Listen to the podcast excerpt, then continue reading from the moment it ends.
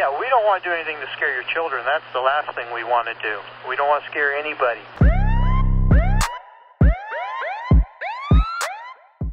سلام به پادکست آخرین شاهد روایتی داستانی از پرونده های جنایی واقعی خوش اومدید من محسا یکی از شنونده های این پادکستم و شما رو به شنیدن اولین قسمت از پرونده رودخانه سبز دعوت می‌کنم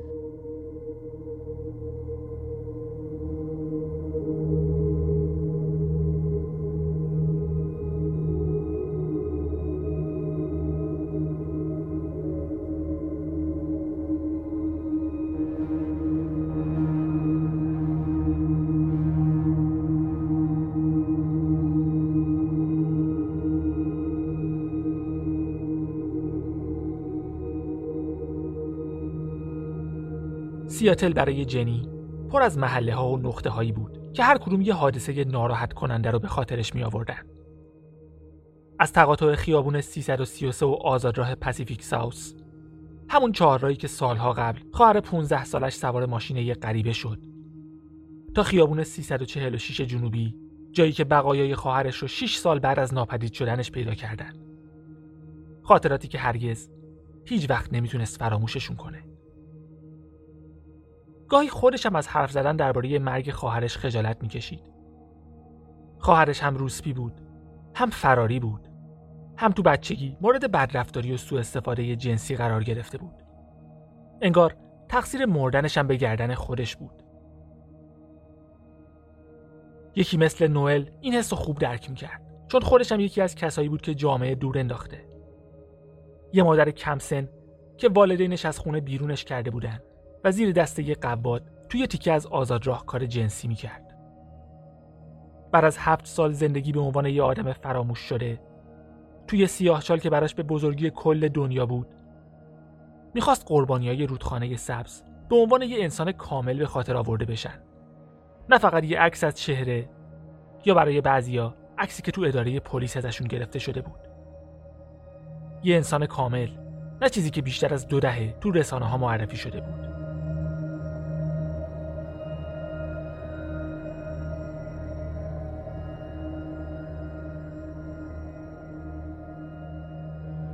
اوایل دهه 1980 آزادراه 99 سیاتل جای خیلی شلوغ و معروفی بود.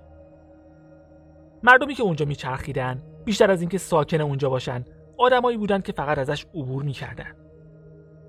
حتی اگه چند سال اونجا زندگی می‌کردن اما خونهشون نبود. اینطوری نبود که شب با دوستاشون برن بیرون و بعد از یه خوشگذرونی خیلی عادی و روتین برگردن پیش پدر و مادرشون. معنی خوشگذرونی تو اون تیکه از شهر. کلوپایی بود که دخترها توش برهنه میرقصیدن مسافر خونه هایی بود که اتاقاشون رو ساعتی اجاره می‌دادن. و دخترها و مادرایی که از نوجوانی پول درآوردن با تنفروشی رو یاد می‌گرفتن. تجربه می‌کردن و کم و بیش به عنوان تنها سبک زندگی ممکن و موجود بهش عادت می‌کردن. کارگاه بروکس تو بخش جرایم جنسی کار می‌کرد. زیاد به اون منطقه اعزام می‌شد. یه بار گزارش رسیده بود به یه کارگر جنسی تجاوز شده. یه زن سیاه پوست سی و یه ساله با سه تا بچه. شغل روزانش کفاف خرج و مخارجش رو نمی‌داد. شبا تن فروشی می‌کرد. فقط یه قسمت از خونش اساسیه داشت. انگار تازه طلاق گرفته. به نظر آدم خوشقلب و مهربونی می‌رسید. اما چیزی که ادعا می‌کرد برای دختره اون منطقه اتفاق عادی بود. بروکس بهشون می‌گفت از کجا می‌دونید قراره با کی برید؟ از کجا می‌دونید ممکنه چه بلایی سرتون بیاد؟ دخترها شونه هاشون رو بالا مینداختن و می‌رفتن. همشون گذشته های سختی داشتن. همشون دختر خواهر یا مادر کسی بودن. بروکس باهاشون همزاد پنداری می‌کرد چون خودش هم بچگی سختی داشت. تو خونه خودش ازش استفاده جنسی شده بود. ازمش رو جزم کرده بود هر طور شده کمک دخترها کنه. اما نه بروکس و نه هیچ کدوم از همکاراش. به هیچ وجه برای اتفاقی که قرار بود بیفته آماده نبودن.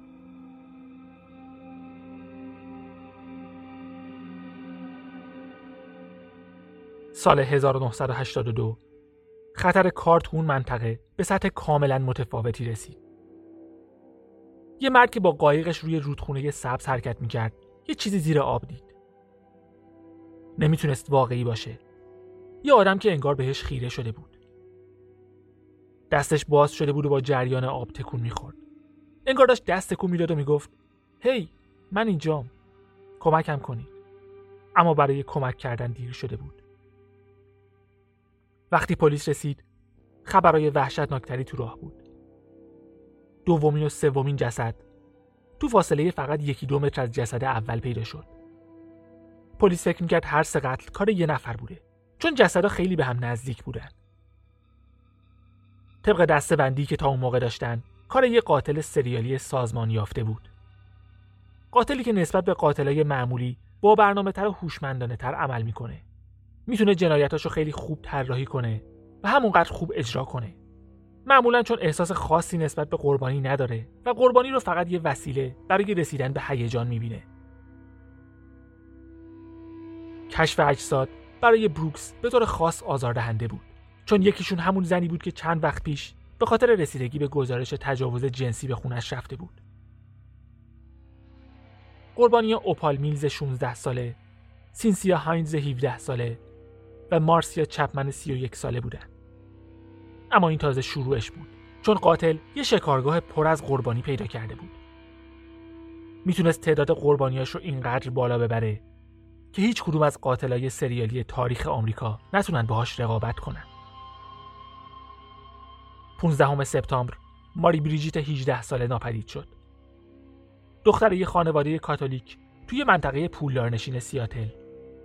از مدرسه فرار کرده بود و با دوست پسرش توی مسافرخونه ارزون زندگی می‌کرد. یه روز رفت و دیگه برنگشت. خانوادش نگرانش بودن چون هشت ماه و نیم باردار بود. پنج روز بعد تو بیستم سپتامبر دبورا لورین 15 ساله ناپدید شد. بروکس و مامورای دیگه تو آزادراه گشت می‌زدن.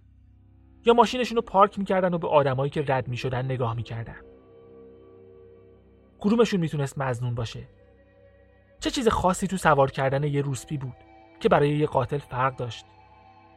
چقدر احتمال داشت قاتل واقعا جلوی چشمشون قربانی بعدیش رو انتخاب کنه؟ 26 سپتامبر لیندا جین 16 ساله ناپدید شد.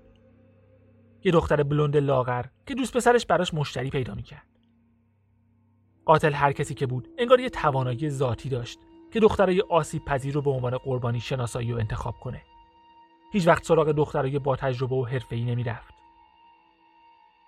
تا آخر 1982 15 دختر ناپدید شده بودن که جسدشون پیدا شده بود. فشار روی پلیس بیشتر و بیشتر می‌شد.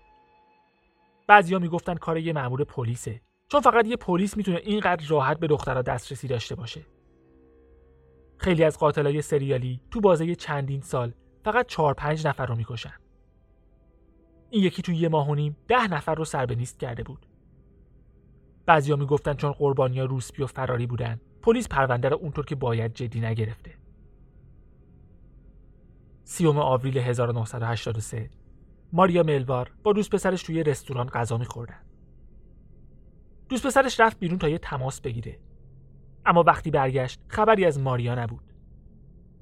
تصمیم گرفت تو آزاد راه دنبالش بگرده و پیداش کنه. همینطور که با ماشین دور می‌زد فهمید ماریا تو ماشین جلوییه. یه مرد پشت فرمون بود و ماریا باهاش حرف می‌زد. مطمئن نبود قضیه چیه. می‌خواست تعقیبش کنه. اما پشت یه چراغ قرمز گمش کرد. قضیه رو به خانواده ماریا گفت و این دفعه همه با هم دنبالش گشتن. در اصل دنبال ماشینی که ماریا رو تو اون دیده بودن میگشتن. و توی بنبست ساکت و خلوت چند صد متر دورتر از آزاد راه پیداش کردن. به پلیس خبر دادن. گفتن مطمئنن ماریا اونجاست. یه مأمور پلیس در خونه‌ای که ماشین جلوش پارک بود زد. یه مرد میان سال در رو باز کرد و گفت خودش تو خونه تنهاست. پلیس هم فشاری برای ورود به خونه نیاورد. اما دخترها همچنان ناپدید می شدن و لیست پلیس طولانی تر تا جوان 1983 تعدادشون به 26 نفر رسیده بود. قاتلم بهینه تر و با برنامه تر کار می‌کرد. جسدها تو زمین های دور افتاده و ساکت و تاریک پیدا می‌شد. جسد پنج دختر دیگه تو تابستون پیدا شد. بعضیاشون پای کوه بعضیاشون تو دره منتهی به رودخونه. تو زمستون و بهار سال بعد چهار جسد دیگه پیدا شد. گاهی سه چهار جسد رو کنار هم پیدا می‌کردن.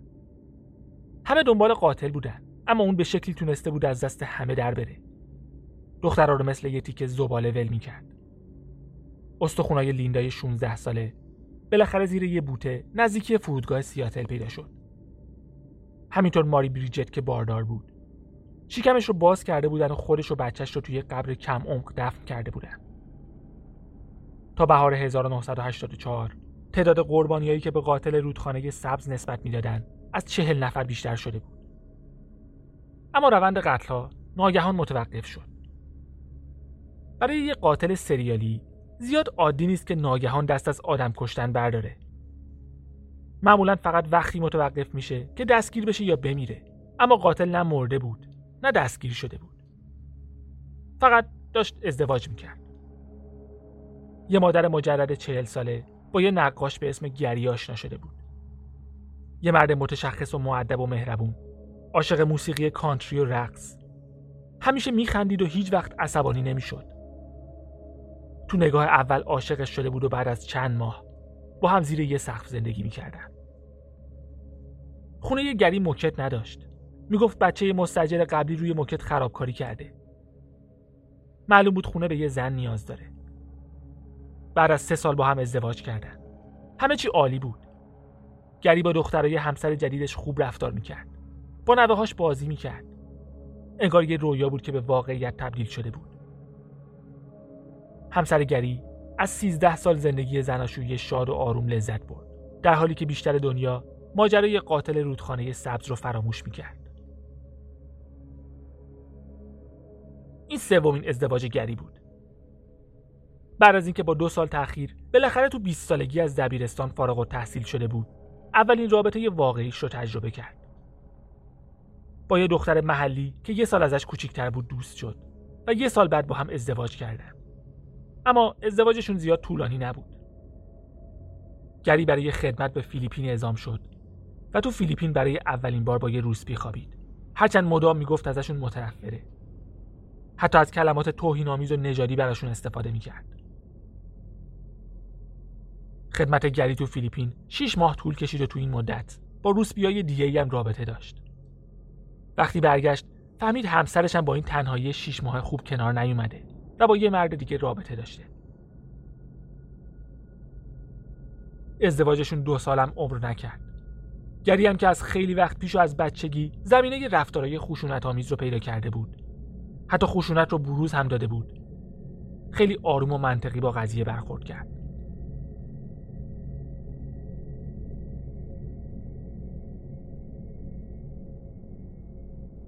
ازدواج دومش به این آرومی نبود.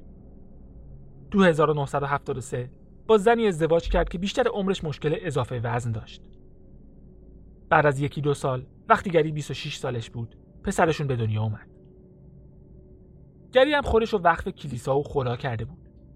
اینقدر مذهبی شده بود که شبیه دیوونه ها رفتار می‌کرد. تو محل زندگیشون میچرخید. در همه خونه ها رو می‌زد و سعی کرد همه رو به مسیحیت دعوت کنه. وقتی تو کلیسا مراسم مذهبی برگزار می‌شد گریه می‌کرد. سر کار با صدای بلند انجیل می‌خوند. و وقتی شبا تلویزیون می‌دید یه انجیل تو دستش بود و محکم فشارش می‌داد.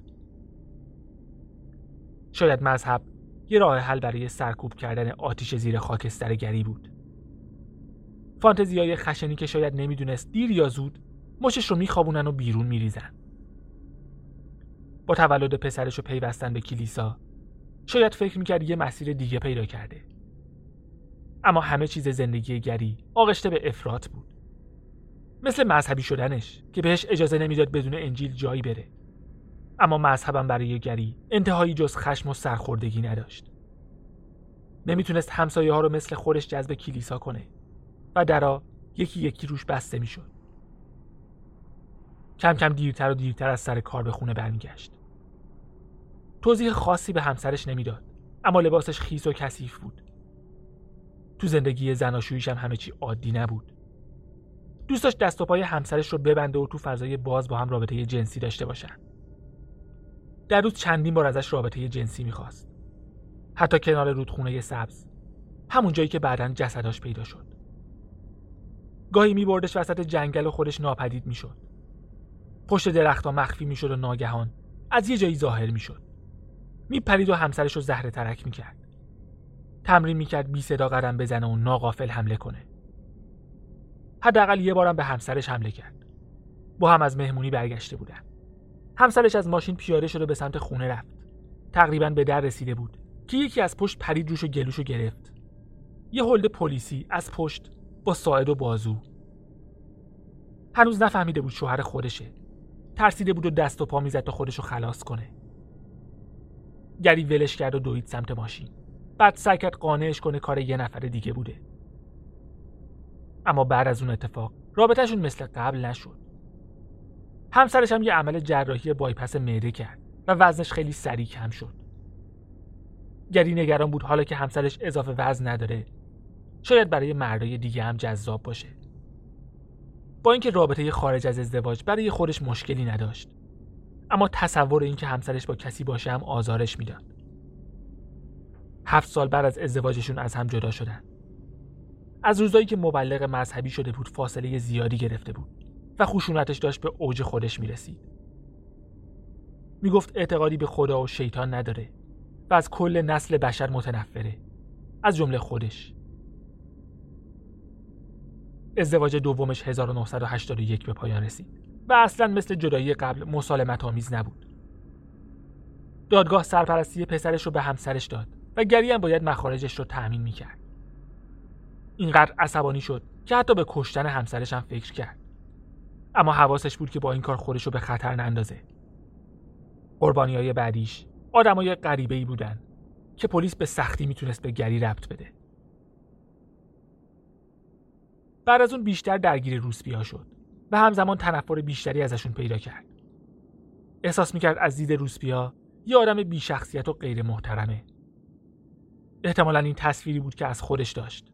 به خاطر همین فکر می‌کرد همه اینطوری میبیننش. احتمالا حالش از خودش به هم می‌خورد. دوباره شروع به قرار گذاشتن کرد. عضو یک گروه والدین مجرد شد و چند تا رابطه کوتاه مدت داشت. همزمان با چند نفر قرار میذاشت. اما بازم سیر نمی‌شد.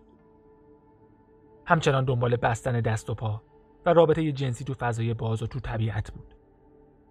بیشتر از اینکه دنبال یه رابطه عاطفی دراز مدت باشه دنبال حد اکثر تعداد رابطه جنسی ممکن بود. میل جنسیش هم شکل وسواسی و افراطی پیدا کرده بود. شاید بهتره بگیم معتاد شده بود. شبیه کسی که معتاد به قماره و هر بار دنبال ریسک بیشتری میگرده. گری هم تو روابط جنسیش هر بار باید یه مرحله جلوتر می‌رفت تا به همون لذت قبلی برسه. این وسط خشونت و تنفر نسبت به روسپیا و به طور کلی زنا همه چیز رو خیلی خیلی خطرناکتر می‌کرد. اولین قربانی تایید شدش وندی کافیلد بود.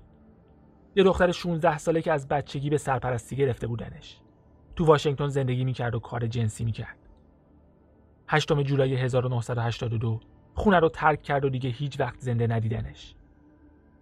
دوستا و خانوادهش روزها ازش بیخبر بودن.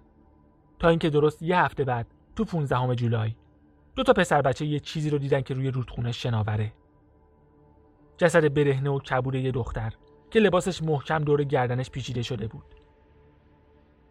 این اولین قربانی تایید شده یه گری بود. اما خودش میگه حداقل سه نفر دیگر رو هم قبل از ویندی کشته و جسدشون رو تو خیابونا و پارکای عمومی ول کرده. اما وقتی دیده تو اخبار چیزی دربارهشون نگفتن فکر کرده حتما نمرده بودن. گری گفته به احتمال قوی تو دهه 1970 هم آدم کشته. معمولا قاتلای سریالی یارشون میمونه اولین نفری که کشتن کی بوده. اما گری حتی یارش نمیومد تو چه دهه‌ای بوده. می‌تونست به خاطر فراموشی باشه. در اثر فشارهای روانی کشتن یه آدم مثل اتفاقی که برای جفری دامر افتاده بود. اما گری جزئیات قتلها و جایی که جسدها رو ول کرده بود خیلی خوب یارش میموند. حتی چند وقت بعد از رها کردن جسد به سراغشون می‌رفت تا دوباره از موفقیتش لذت ببره. گری بیشتر اسما و تاریخ ها رو فراموش می‌کرد که احتمالا یه دلیل ساده داشت. اینکه اون اطلاعات براش اهمیتی نداشت. فانتزیا و فتیشای گری روز به روز بیشتر شده بود. از 20 سالگی و اولین تجربه هم بستر شدن با یه روسبی تا وقتی که همزمان با چند زن قرار میذاشت و بازم سراغ روسپی ها می‌رفت. می‌گفت هدفش این بوده که تا جایی که می‌تونه روسپی بکشه و حداقل تو مقطعی واقعا همین کار رو کرد. مثل وقتی که تو فاصله یه ماه و نیم ده نفر رو کشت. کشتن روسپیا برای گری یه کار عادی و تفریحی بود. هیچ تلاشی نمی‌کرد جلوی خودش رو بگیره. و وقتی شروع به کشتن کرد با تمام قوا جلو رفت. داخل واژن دوتا از قربانیا سنگ گذاشته بود. وقتی ازش پرسیدن چرا جواب داد چرا که نه. نه تنها با جسدها مثل اسباب بازی برخورد می‌کرد بلکه حس مالکیت شدیدی روشون داشت.